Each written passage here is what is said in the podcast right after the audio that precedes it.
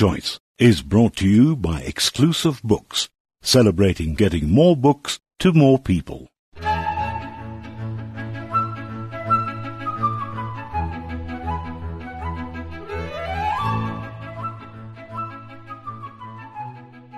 It's Tuesday, it's August, and it's time to talk about books.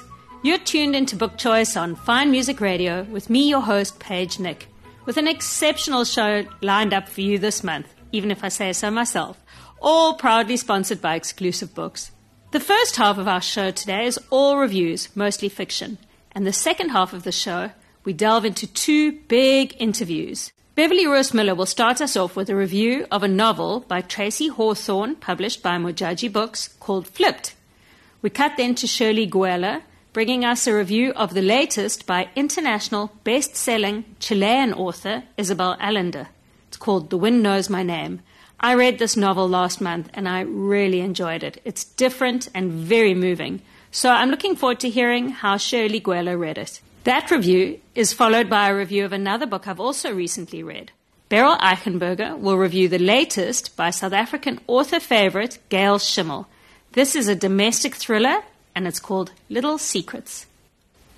After that, a bit of music and then more reviews. What can I say? We love books around here. Rachel van der Vever is our grade 9 reviewer, and she's going to chat about a book called Sense and Second Degree Murder by Tirzah Price.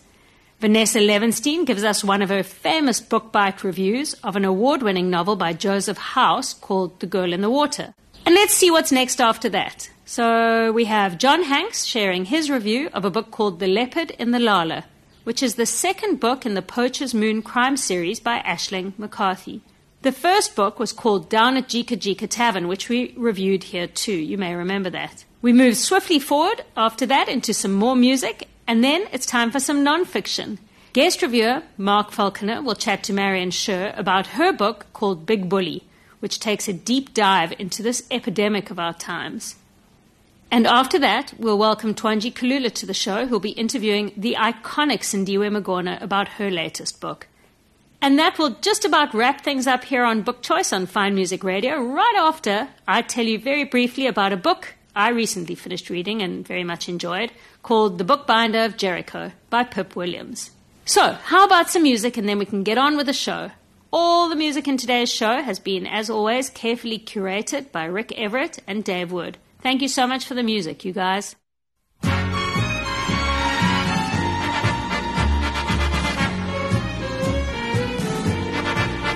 Your eyes are the eyes of a woman in love and oh, how they give you away. Why try to deny you're a woman in love when I know very well what they say? They say no moon in the sky ever let such a glow. Some flame deep within made them shine. Those eyes are the eyes of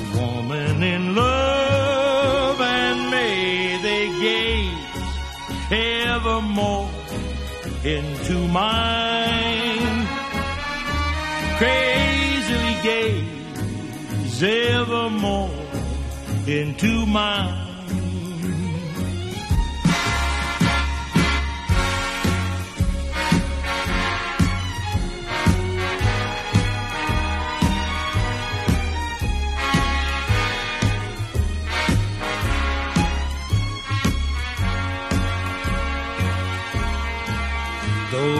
Those eyes are the eyes of a woman in love, and may they gaze evermore into mine. Crazily gaze evermore into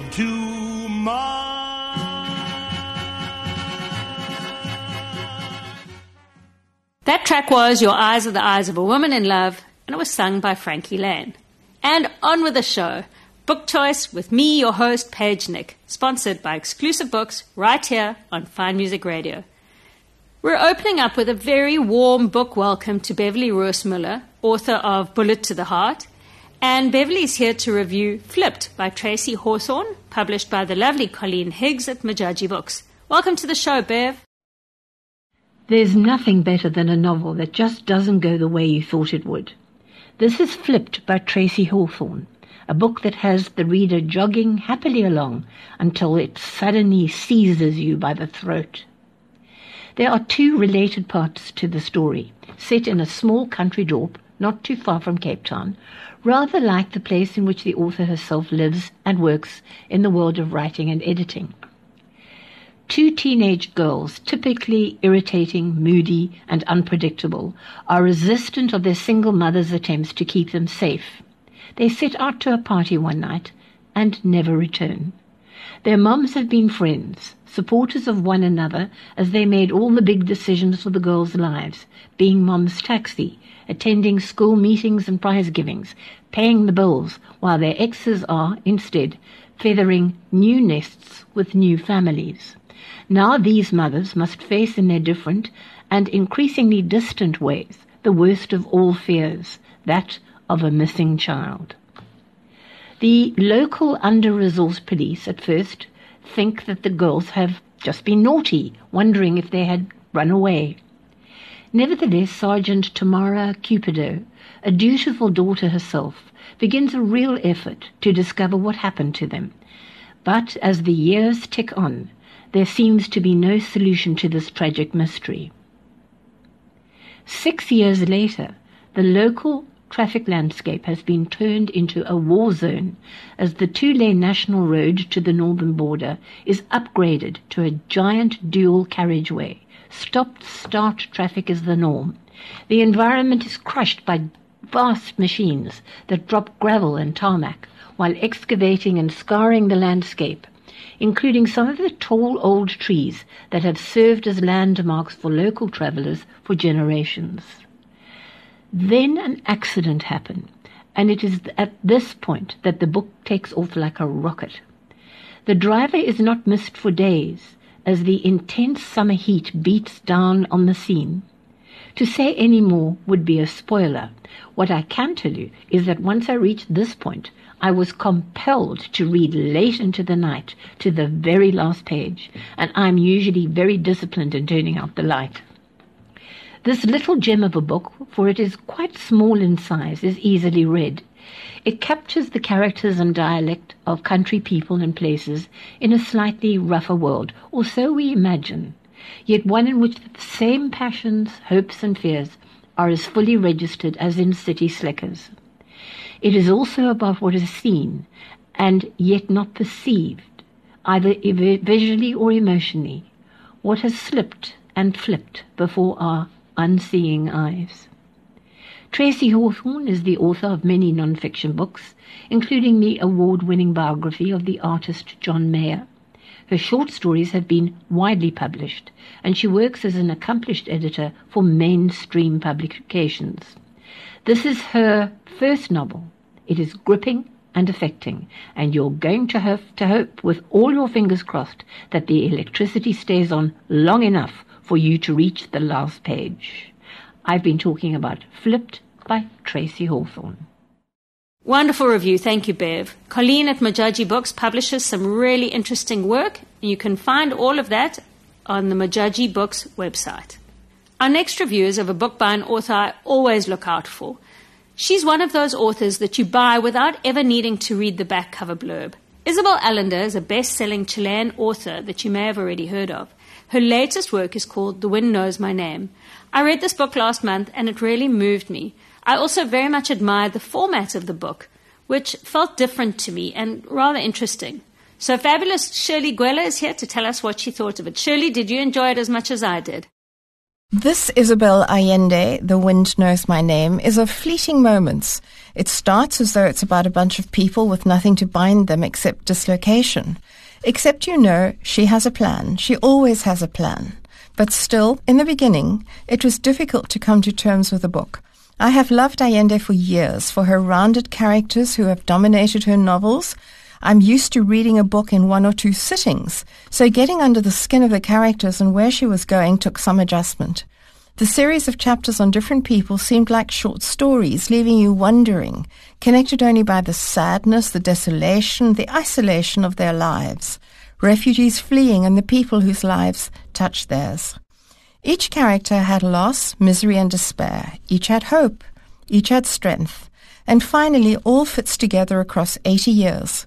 The Kindertransport Samuel, who was dispatched from Vienna to England at the age of five from the 1938's bloody Kristallnacht by an aching and desperate mother, sent only with a violin, and with it, in his case, a medal given to him by a World War I soldier.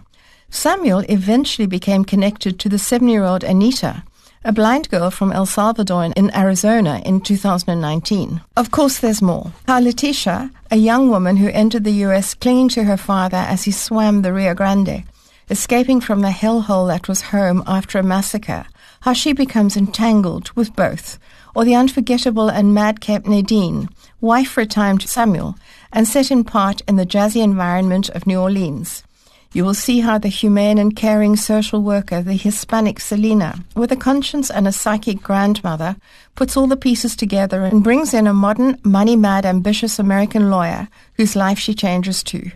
Allende's attention to detail tells us so much about people. A hand woven bag from Guatemala says all there is to say about Letitia. The parallels are obvious and not so obvious. The train Samuel takes and the train Anita and her mother take both embarking on a path to an unknown future that will end differently, a final solution or a new life. The isolation that both feel, both parentless so young and unable to comprehend the sacrifices their single parents made, the dreams that keep them both going, and you are there with them as they travel their very own, very different ways. It makes you think, doesn't it, about the enduring power of the human spirit the dignity of people either set on a path to destruction with the inhumanity of the Nazis or the inhumanity set up by the US government in separating families at the Mexican US border. Allende has done it again. This wonderful author of Violeta and Long Petal of the Sea and, and, and. This book is so of the present, so of the awful things we do to fellow man, yet she never leaves us without hope. As the cover note says, no, we're not lost. The wind knows my name, and yours too. And now more fiction, but we move a little closer to home than Chile. Literally. Gail Schimmel is a great South African author. She's published by Pan Macmillan. And she writes wonderfully tense domestic thrillers. These are page turners. I also, I recently read her latest that we're about to review. It's called Little Secrets. And Gail does a brilliant job of getting you to compulsively turn the pages. Beryl Eichenberger read it recently. Let's hear if she agrees. I'm a huge fan of Gail Schimmel and her understanding and dissection of family life. With her seventh novel, that's apart from her collaborative novels, Little Secrets, once again brings a neat twist into a suburban middle class Joburg family. The reader will recognize the characters, relate to them, and enjoy this domestic noir thriller in sheep's clothing. Schimmel's talent is creating a sense of false security and then shattering that with sinisterly disruptive characters. Even as you open the book, there's a rather disquieting letter written to an absent mother, translated from the original. Hmm, you think.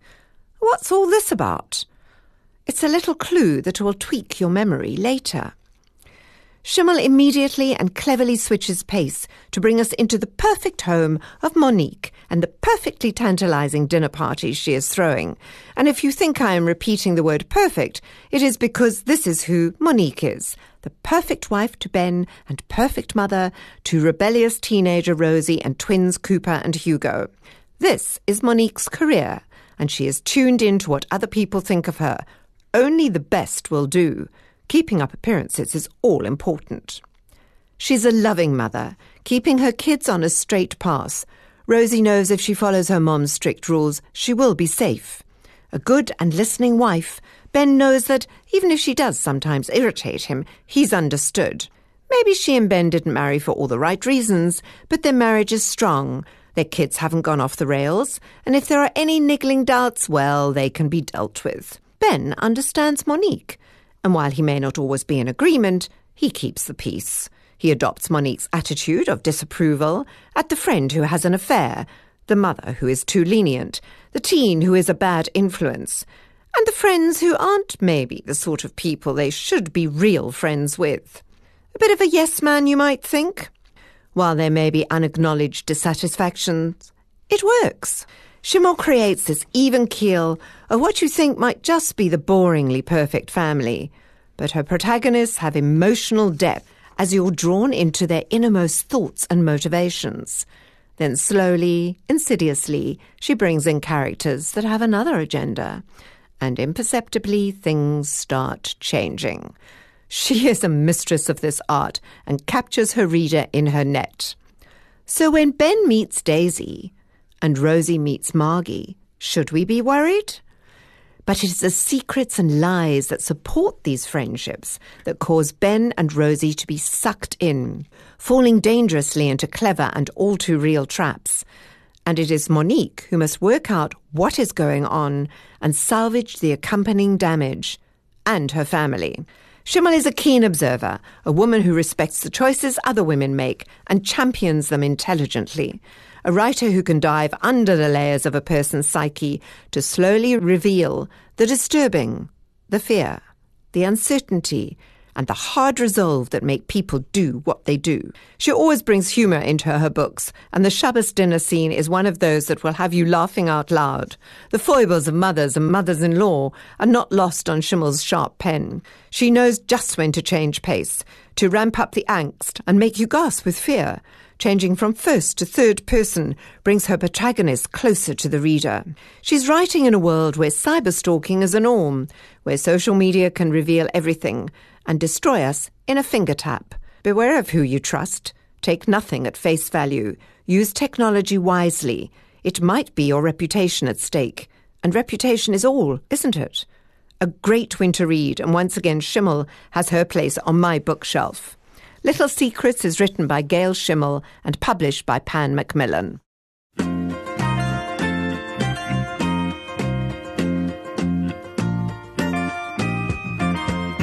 Heaven is my woman's love, gently rising with the sun. She gives me cause to face the day and brings me joy when day is done. Heaven is my woman's love. Heaven is the way I live. She gives me all the love she can, and then somehow finds more to give.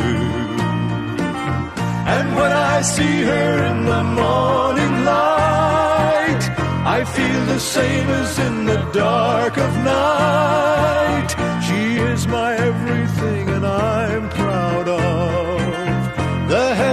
Of my woman's love.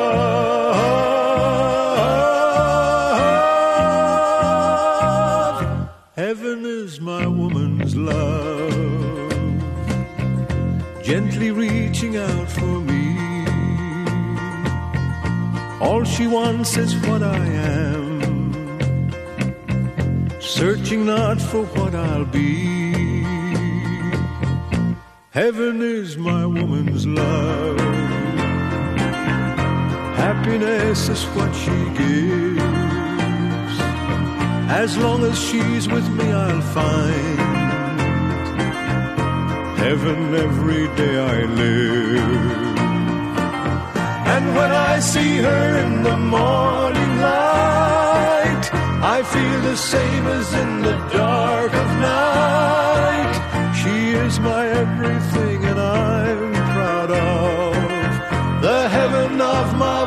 love.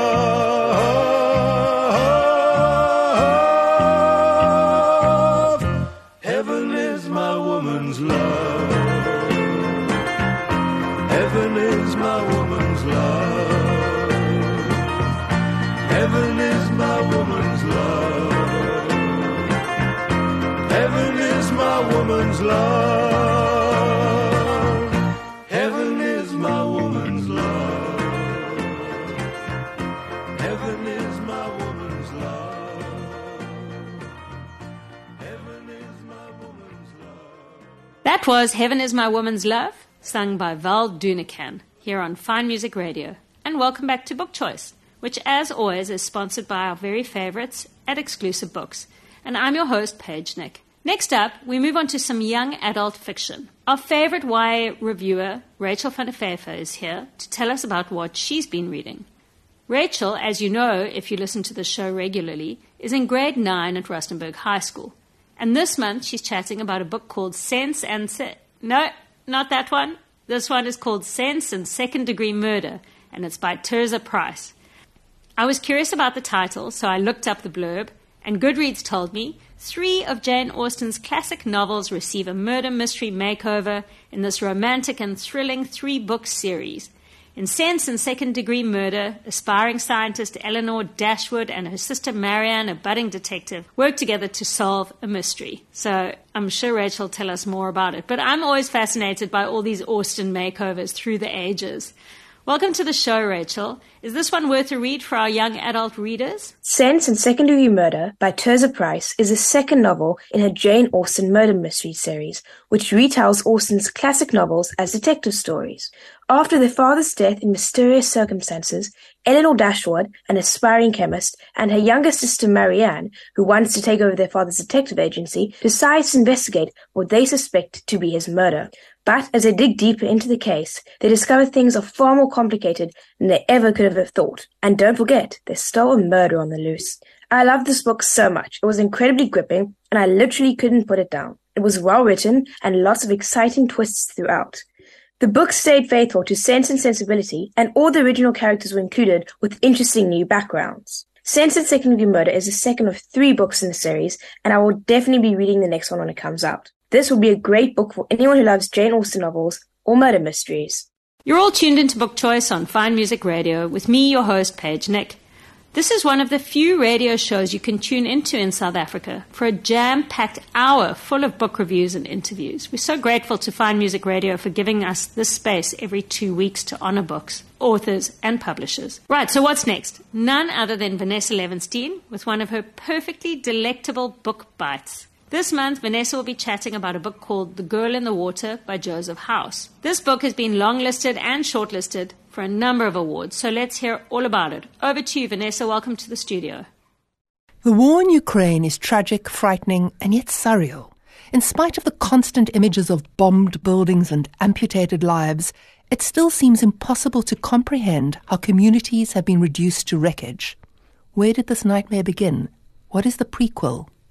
The Girl in the Water by Joseph Howells is an informed read. It's set in the mid 80s at the time of the Chernobyl disaster and the war in Afghanistan. The story focuses on a family living in Estonia and Ukraine. The book was hard to get into because the language doesn't flow. I initially thought it was a translation, which it's not. The author is a Canadian man writing about the coming of age of a young Russian girl, which he does convincingly, and I'm sure it will be well received by young adults. The protagonist is 16 year old Nadia. She has a close relationship with her sister Nastya, who is recently married. Nadia's best friend is Ida, an orphan whose past is one of abuse and horror.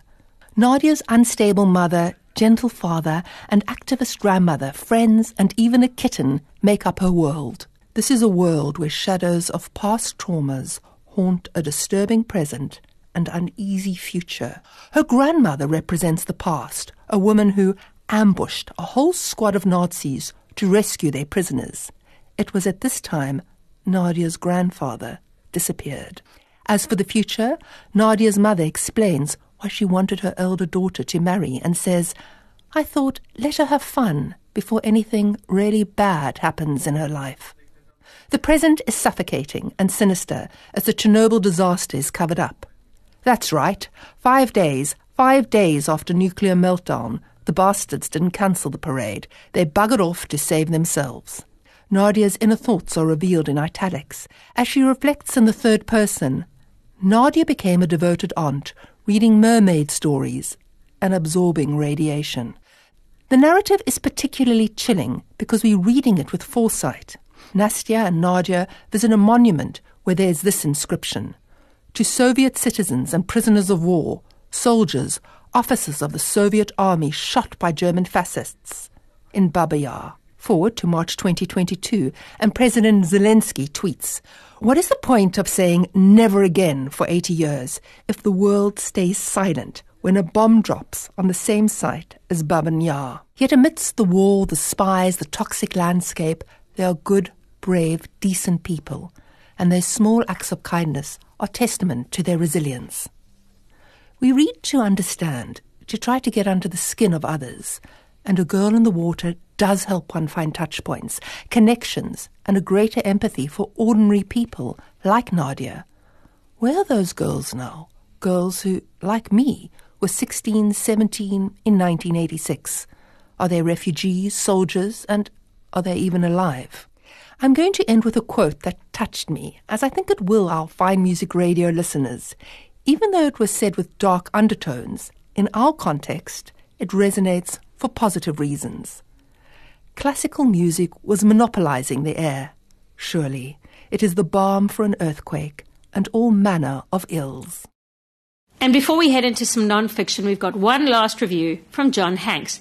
John usually chats about nature non-fiction books, but this month he's here to review a book called The Leopard and the Lala by Ashling McCarthy, which has a natural theme, but is also a fast-paced mystery from what I hear. Hardly a day goes by without yet another depressing account of the decimation of wildlife through illegal harvesting, or poaching as is better known, in many countries in sub-Saharan Africa, with thousands of animals being killed for bushmeat or body parts, and plants collected illegally in protected areas for ornamental use and for food and medicinal purposes. The growing impact on the continent's biodiversity cannot be ignored, fueled by what has grown to become a multi-million rand unregulated illegal trade, all too often involving the corruption of law enforcement personnel. To get a good understanding of some of the key elements involved, I have no hesitation in strongly recommending you read a novel entitled The Leopard in the Lala by Ashling McCarthy, a qualified social anthropologist who has lived in and worked in a remote village in rural Zululand where the illegal wildlife trade has become part of everyday life. Experiencing at first hand the realities of poverty in those communities and greatly enhanced by living with no electricity, no running water, long drop toilets, and sleeping on the floor or in the bed with the host, gave her a sympathetic appreciation of Zulu culture and the problems of daily survival which all too often are overlooked in published accounts of the illegal trade. Based on her interactions with the people she met, she has woven into her novel the complexities and frustrations of law enforcement staff coming up against people who refuse to be told that they cannot continue practicing their cultural and religious traditions, such as wearing leopard skins, a part of Zulu way of life for centuries which today can only survive through a lucrative illegal trade. Aisling has succeeded in bringing into her story some of the action that should be taken to fight poaching, such as the vital importance of educating and working with young people live next to protected areas on why biodiversity should be conserved and how to go about this through setting up enviro clubs. So many parts of a novel reflect the realities of the difficulties experienced by law enforcement agencies when poachers are taken to court and the frustrations experienced when convictions are delayed, often as a result of dubious decisions by magistrates and a reluctance to impose sentences that will act as a deterrent to other poachers. At the back of the book is an excellent five page glossary of words used, which are probably not familiar to all readers, South Africa has 11 official languages, with a surprising number of words being adopted across the cultural groups and littered with words based on a mixture of isiZulu, English, Afrikaans, and Sesotho. The glossary is worth consulting regularly to appreciate and understand some of the scenes in the novel, and I suggest it should be moved to the front of the book if there's another printing. I would also suggest that the four page author's note is moved to the front of the book where Aisling stresses that the characters in the novel are fictitious, but where she describes how her work as an anthropologist gave her an understanding of Zulu culture by standing alongside the person who is sharing that culture and point of view, and above all, listening to what they have to say. She's also summarized other contexts and experience she's, she's had related to poaching of leopards and rhinos, and with other characters that feature in her story, and as a consequence, have succeeded admirably in giving her readers of the novel a rare and important insight into the complexities of managing a growing illegal wildlife trade.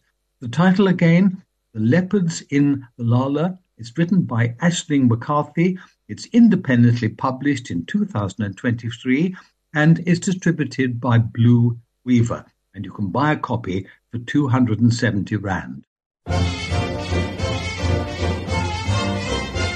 It takes a woman all powdered and pink to joyously clean out the drain in the sink. And it takes an angel with long golden lashes and soft Dresden fingers for dumping the ashes. Yes, it takes a woman, a dainty woman, a sweetheart, a mistress, a wife. Oh, yes, it takes a woman, a fragile woman, to bring you the sweet things in life. The frail young maiden who's constantly there for washing and bluing and shoeing the mare. And it takes a female for setting the table and weaning the Guernsey and cleaning the stable. Yes, it takes a woman, a dainty woman, a sweetheart, a mistress, a wife. Oh, yes, it takes a woman, a fragile woman, to bring you the sweet things in life. And so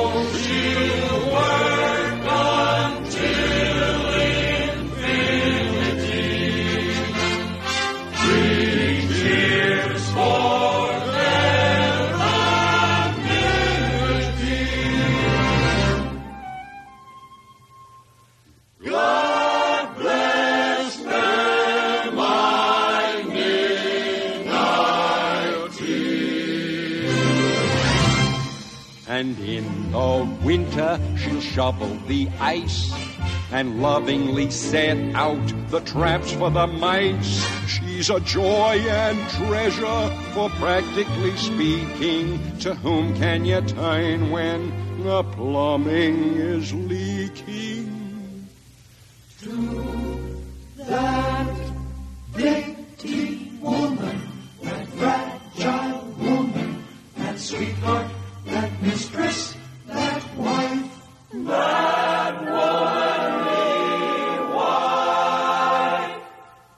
yes, it takes a woman A husky woman to bring you the sweet things in life.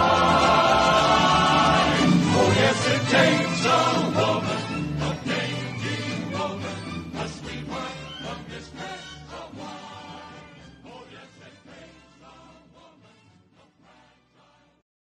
That was It Takes a Woman from the film Hello Dolly, sung by Walter Matthau.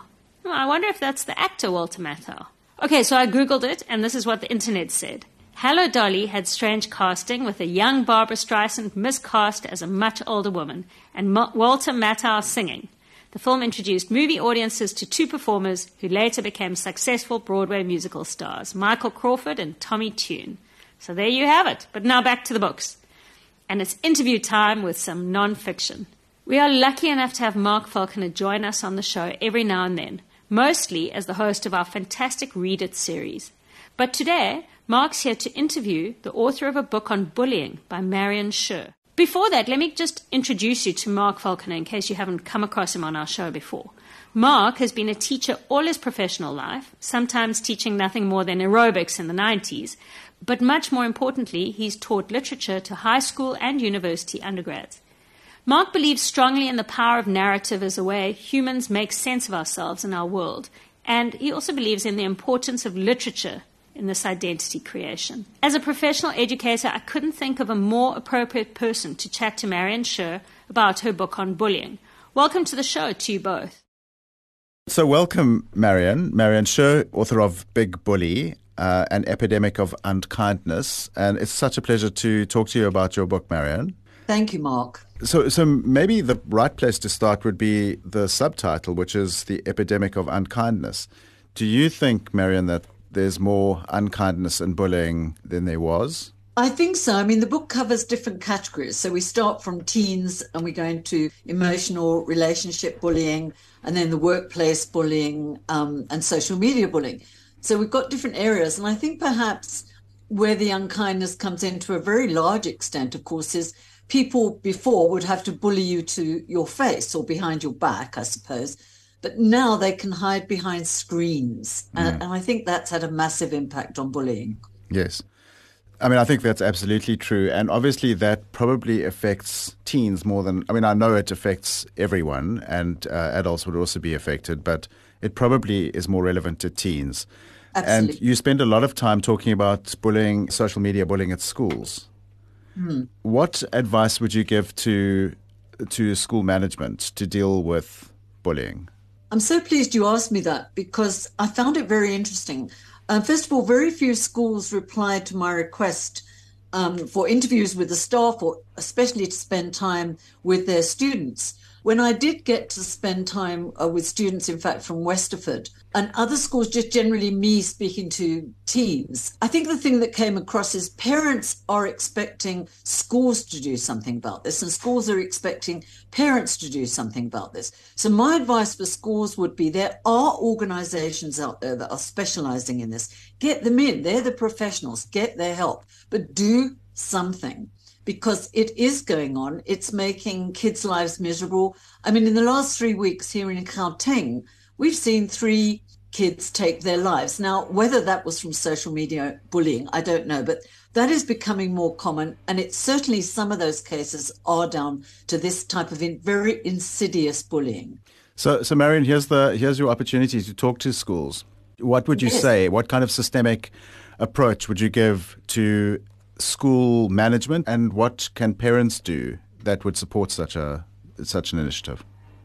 What, how would you systemically thing, deal with it? Yes, I think the thing schools have to get over is protecting what they see as their brand.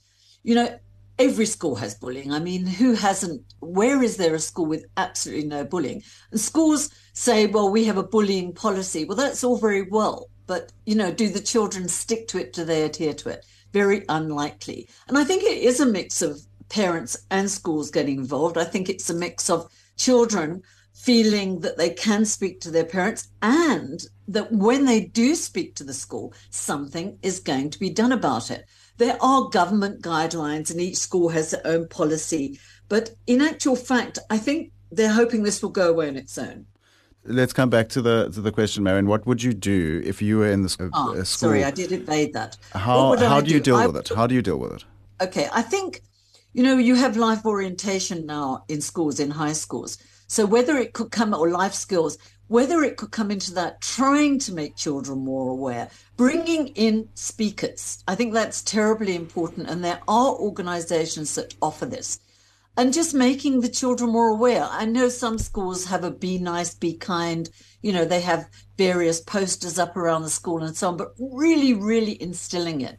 I think one way of doing it, I think of my kids when they were at high school, my daughter's school, when she was in matric, every matric girl, it was a girls' school, had to look after a new girl that came in.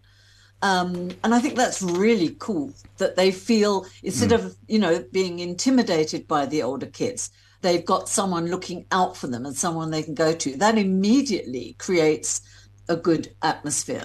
I mean, you do give some in your book step by step points of how parents and children could uh, deal with bullying. And, and one of the, uh, I think, very helpful ones is anonymous reporting of bullying, an opportunity, a platform for kids, yes. to, kids to be able to report this.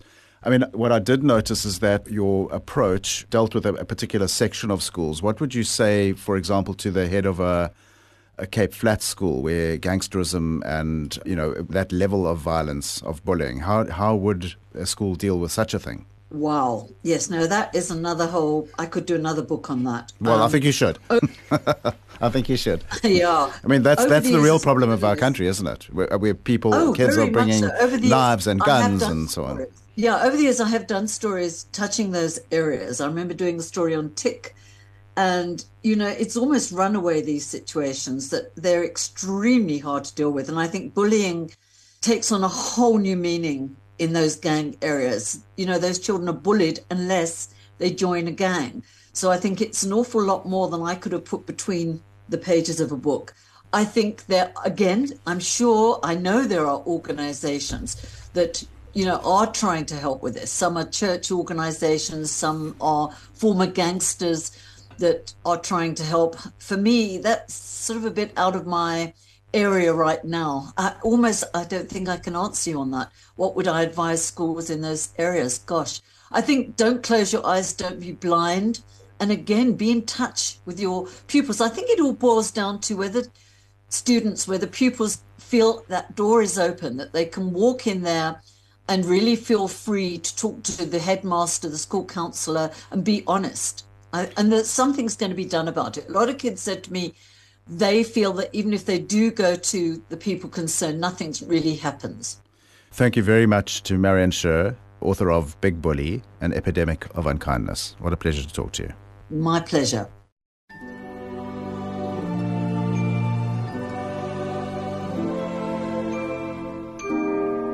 This is very strange. Everything is changing. Suddenly a door can slam. This is very strange. Suddenly we're strangers. And I start to wonder who I am.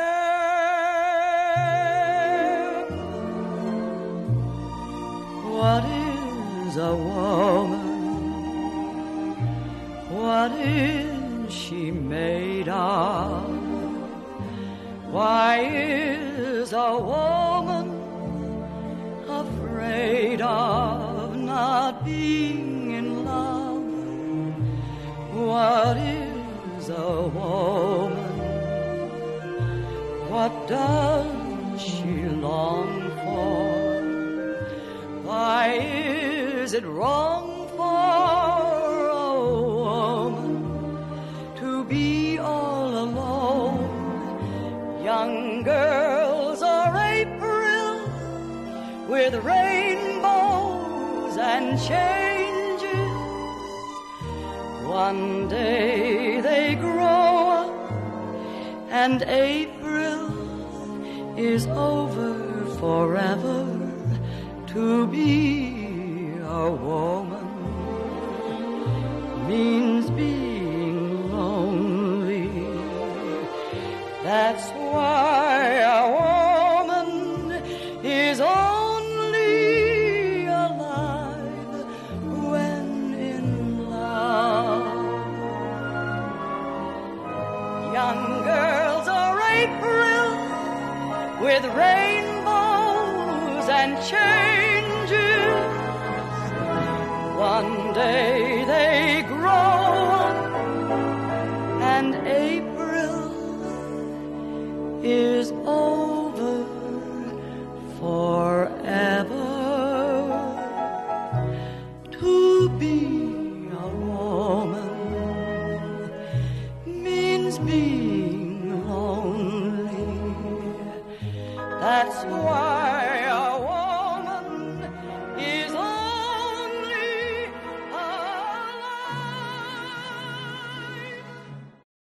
Thanks again for the music, Dave and Rick. That was What is a Woman, performed by Mary Martin here on Book Choice on Fine Music Radio with me, Paige Nick, sponsored by Exclusive Books. If you enjoy chatting about books, do join us on the Good Book Appreciation Society, which is a book club on Facebook with over 20,000 members. Just search for the Good Book Appreciation Society on Facebook and come and join in the book conversations. Plus, if you've missed any of the books or authors we've mentioned on today's show and you'd like a memory refresher, you can download a podcast of our show on fmr.co.za or from our FMR app, which you've hopefully already downloaded from the App Store. For our last segment of the show, we now welcome Twanji Kalula Today, Twanji's chatting to one of South Africa's most iconic writers. Sindiwe Magona has an inimitable spirit and a real way with words. My favorite of hers is called Chasing the Tails of My Father's Cattle, which came out in 2015. But you really can't go wrong with anything Sindiwe Magona has written. Her latest is called I Write the Yawning Void, and it's a selection of essays from this talented and powerful voice. Welcome to the show, Twanji, and we're so happy to have you here, Sindiwe. Sindiwe Magona needs little by way of introduction. She's an internationally renowned award winning writer, an activist, and a humanitarian. Her new book, I Write the Yawning Void, is a collection of 14 impactful essays that span the transition from apartheid to the new South Africa, the HIV AIDS pandemic, and the journey of our maturing democracy. Dr. Magona, thank you so much for joining me. Thank you for having me. I love the title of this book. I think it just it describes everything you've done creatively in your career. I write the yawning void. As you always had a calling to fill yawning voids, as you put them. Well, I suppose so, but these essays are more direct in doing that. Uh, what I've been doing is connected to the essays, but I've been uh, a little bit cautious, a little bit afraid, a little bit too, you know, scared to come on and say, this is what is it is. In these essays, I try, I think, to be as bold and as uh, really upfront as I can be, very direct. And what prompted you to put this book together now in your career after so many decades of writing? Well, I was encouraged, not forced, encouraged by a professor at, in the States, Georgia State University, who has followed my work. And she's the one who said, You have written a lot of essays, collect them. And she helped me put them together. And then uh, we struggled to get a publisher until one of the publishers who doesn't do essays helped me get into the publisher who did um, Wits University Press. And was it an interesting experience to kind of look back at some of your work and some of the big ideas over the years and reread a lot of those essays? Some I had forgotten. I didn't remember all the things I'd, I've been, you know, saying for the last almost 30 years. So it, it, it was a journey back in time. So the essays, some of them are, oh, you know, not new essays, some are revised essays. There are new essays too that were, uh, you know, written specifically for this um, collection. One of the interesting things you just said was that you were a bit fearful previously and that you're bold now. And it's hard to imagine, having met you, that you were restrained previously at previous times in your career. There was some restraint. You know, people will be upset. I will be challenged. You know, people will say, Who do you think? What expertise do you? Now I bring me as the expertise, my life, my lived life, you know, and what I've witnessed and what I know and what I don't know.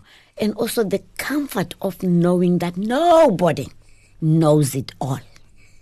I don't, but neither do you or you or you. This gives me comfort. So this is my truth. One of the things that I've always liked about your work is that um, you are passionate about filling the gaps in our history or our recorded history. And I really liked something you wrote in the introduction. You said, Others have written about us. I write to change that instead of moaning about it. Um, and how's it, how important has that been for you as a black woman to kind of say, our voices are absent. Let me not complain. Let me get to work. As a human being, as a human being, I'm trying to not run away from black or female, but I, first and foremost, I'm a human being. I'm a humanist. I don't want to fight battles by othering other people. I have suffered under othering. I do not like othering. I do not like othering. When you do something or say something, I look at you as a human being, irrespective of gender or color of skin. So, yes, when I started writing, it was a reaction to what was being said at the time. How, why is it that white people write about us? But you know, when you complain, you change nothing. Action is what changes. Well, white people are writing, we're writing, are still writing. that doesn't stop you writing about you. And if we say, you know, there is one race, the human race, I can't complain about anybody writing about anybody. If we say you can't write because you look, your hair is longer, then I, I can't at the same time say we are one.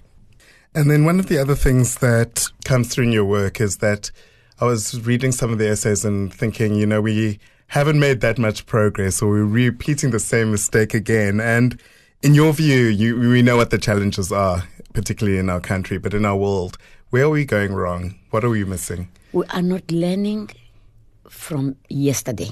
We keep harping, we keep complaining instead of examining what it was really that was done and then making a point of not doing it. We're doing the same thing that was done. When I read the newspaper or I hear on air, people are saying, oh, they are taking our jobs in the factories. They must go back to the Transkei. Isn't this apartheid? Who is they who must go back to the Transkei? Why is it that factory jobs are yours? Don't you remember you were forced to work in the factories, but you couldn't work there? It works both ways. So, how could you today really try to bring back discrimination of any kind? You know, one of the things that was interesting in your earlier essays in the collection was the idea that freedom was coming, um, and we know that the promise hasn't been delivered. Uh, what disappoints you the most about what's happened? The growing of the things we hoped would diminish. Poverty. Poverty kills me and is rising. It's one of the few things that are going up. The bad things are going up, the good things are dwindling poverty and teenage pregnancy. And those two are linked somehow. And what we call race hate, which is really skin color hate, because there's one race, the human race. When you hate someone because they look different, that's not race, that's skin color, because people are the same. And in terms of the political lay of the land, what has disappointed you most about that? The unresponsiveness of government. I know theoretically you can hear we are doing this and but eyewitness news, your eyes tell you a different story. I mean I was disappointed early on when I saw the houses government was putting up for poor people. They were worse than the houses the freedom fighters had gone around the world condemning, calling them matchboxes. The government houses now for poor people um, are worse than the matchboxes of yesteryear. That's not progress. And one of the things that's interesting that always comes through in your writing is that despite your anger at certain issues or frustration with things, there's always a sense of hope. What keeps you hopeful about the fact that the future can be different? If we lose hope, we're done. I need to stay hopeful. Hope for me is the last thing to die in a, in a person. As you die, you still cling to hope, not fear, hope.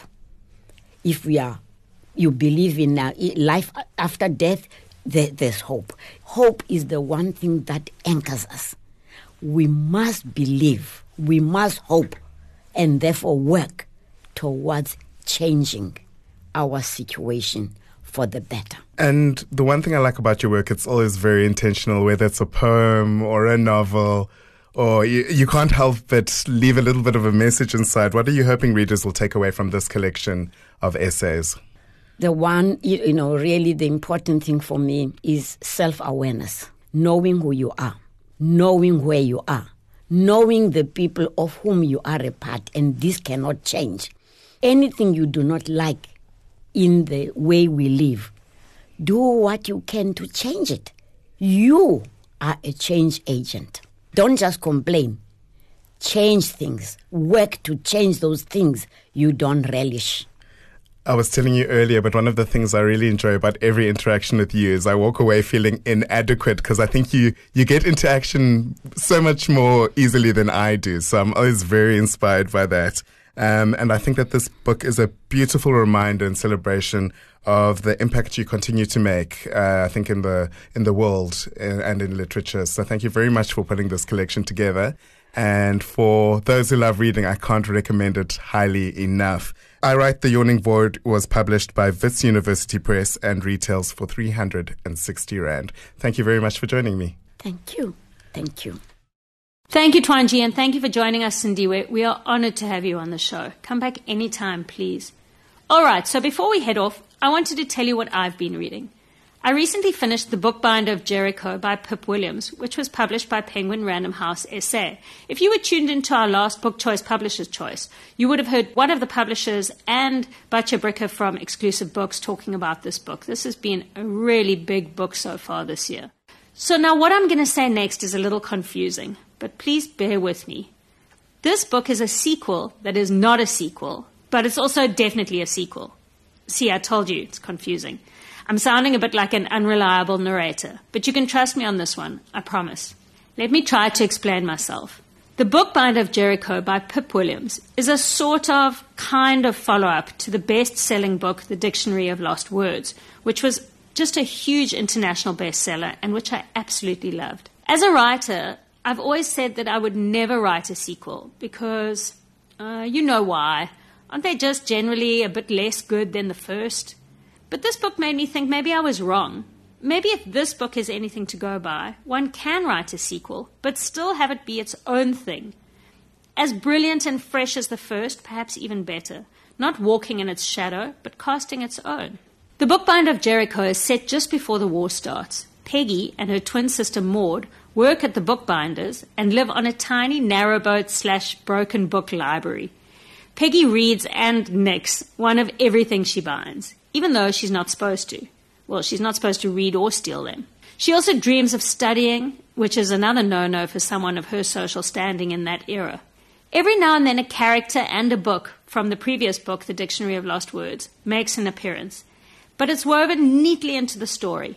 Other than that, these are standalone characters dealing with war and women's rights or lack thereof. So that's what I mean by a sequel that's not a sequel. Similar vibe, new and some old characters, who live in the same world and a whole new story all of its own. It's a brilliant book. I can comfortably recommend it for yourself or as a gift, whether you've read the first one or not. Pip Williams clearly knows what she's doing. I wonder if she already knows where she's going next. If she does, I'd like to go with her. And so that brings us to the end of the show and leaves me with just enough time to thank Mzu Maketa for pulling this show together and to thank our reviewers, authors, and interviewers and of course, our publishers who send us lots of lovely books, and our sponsors' exclusive books. If the book you seek does truly exist, you'll find it at your local exclusive books.